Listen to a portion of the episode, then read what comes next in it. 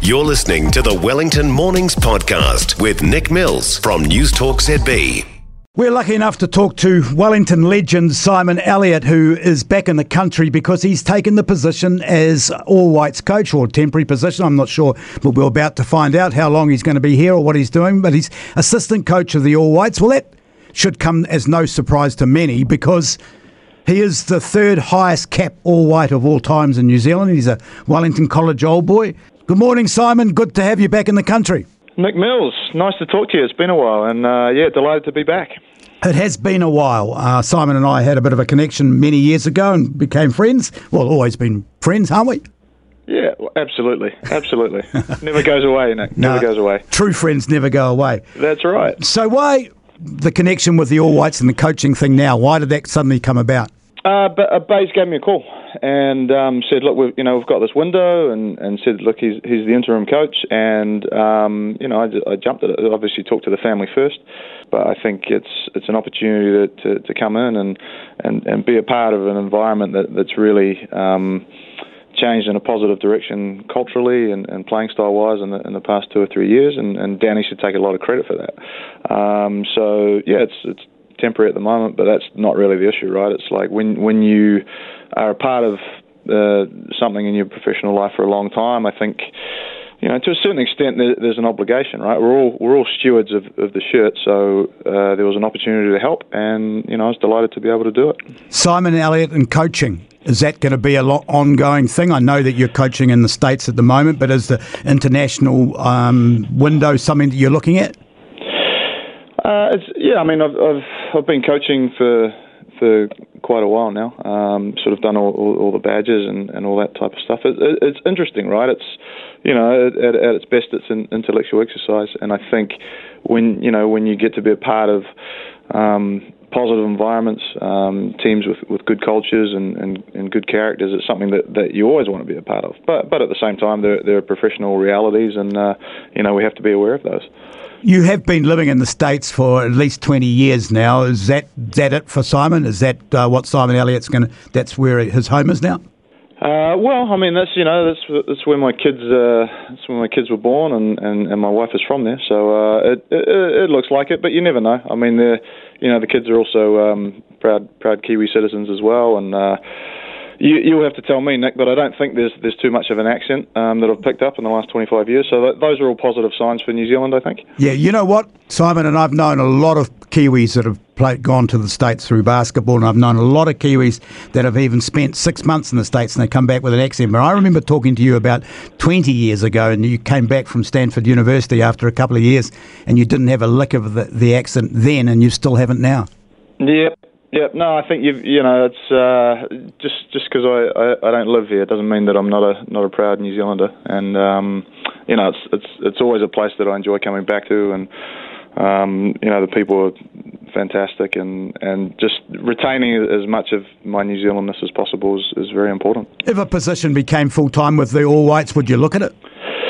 Of course, but that's you know that's that's not um, the the reality at the moment. It's it's um, you know in, interim coach and, and interim staff, and I think part of it is is with the number of uh, players and, and and coaches that you know are overseas. You know you have to you have to have a, a larger squad, so it's it's maybe something to consider um, on the staff side as well, right?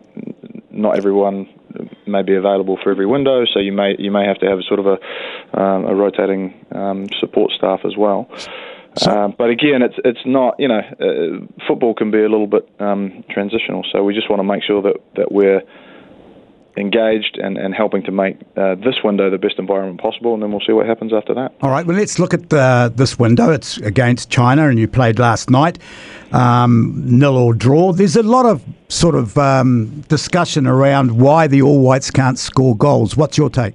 Well, I think I think that there's there's a, there's a lot of good things going on the first two thirds, three quarters of the pitch. I think we, you know we just uh, there's always things that you can improve on. I think just recognising moments when when it's time to, to be a little bit clinical and, and around the the eighteen yard box. Uh, a lot of times that that'll mean playing forward. you know, there's there's a fancy word out there in, uh, in coaching circles called called verticality. It's just recognizing the difference between shifting the opponent um, to to get the spaces that you want, and then recognizing when, when those spaces have op- opened, and, and, and looking to be clinical and, and getting forward, getting in behind, and getting to goal. Lots to like, you know, always always little details to work on. Watching the game last night, it felt like uh, the All Whites were just about to, to get on top of the game. Then that um, that mishap between uh, Tommy Smith and Ole Sail, what went wrong there? Well, I think when when you want to when you want to keep the ball and, and possess the ball and, and, and have an attractive style of play, sometimes there are going to be little breakdowns, and that that's just sort of the, to a certain extent, it's the cost of doing business and playing this way.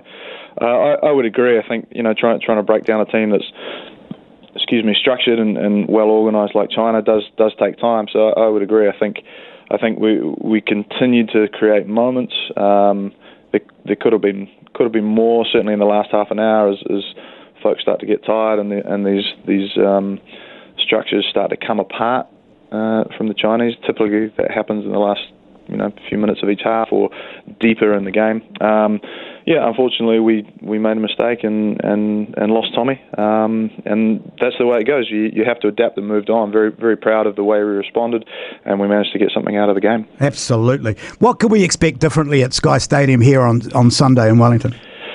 Um. I don't know yet. We, you know, we had a little bit of a look at the game uh, last night. We'll we'll um, get onto it this morning. We have training this morning. We travel this afternoon to Wellington, um, so pl- plenty of time for, for coaching staff to get together to discuss and and you know evaluate what, what was good, what we need to improve on, and, and then we can make our adjustments for uh, Sunday. Any injuries? Um, nothing, uh, nothing different from, from the last game. It seems like everybody's okay this morning.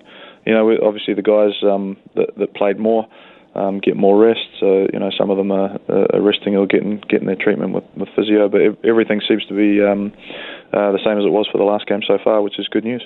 One of the things that's always confused me about All Whites uh, football just lately is Chris Wood. Why the hell would he keep com- making that arduous trip, and we've all done it, it's horrible, to play for the All Whites?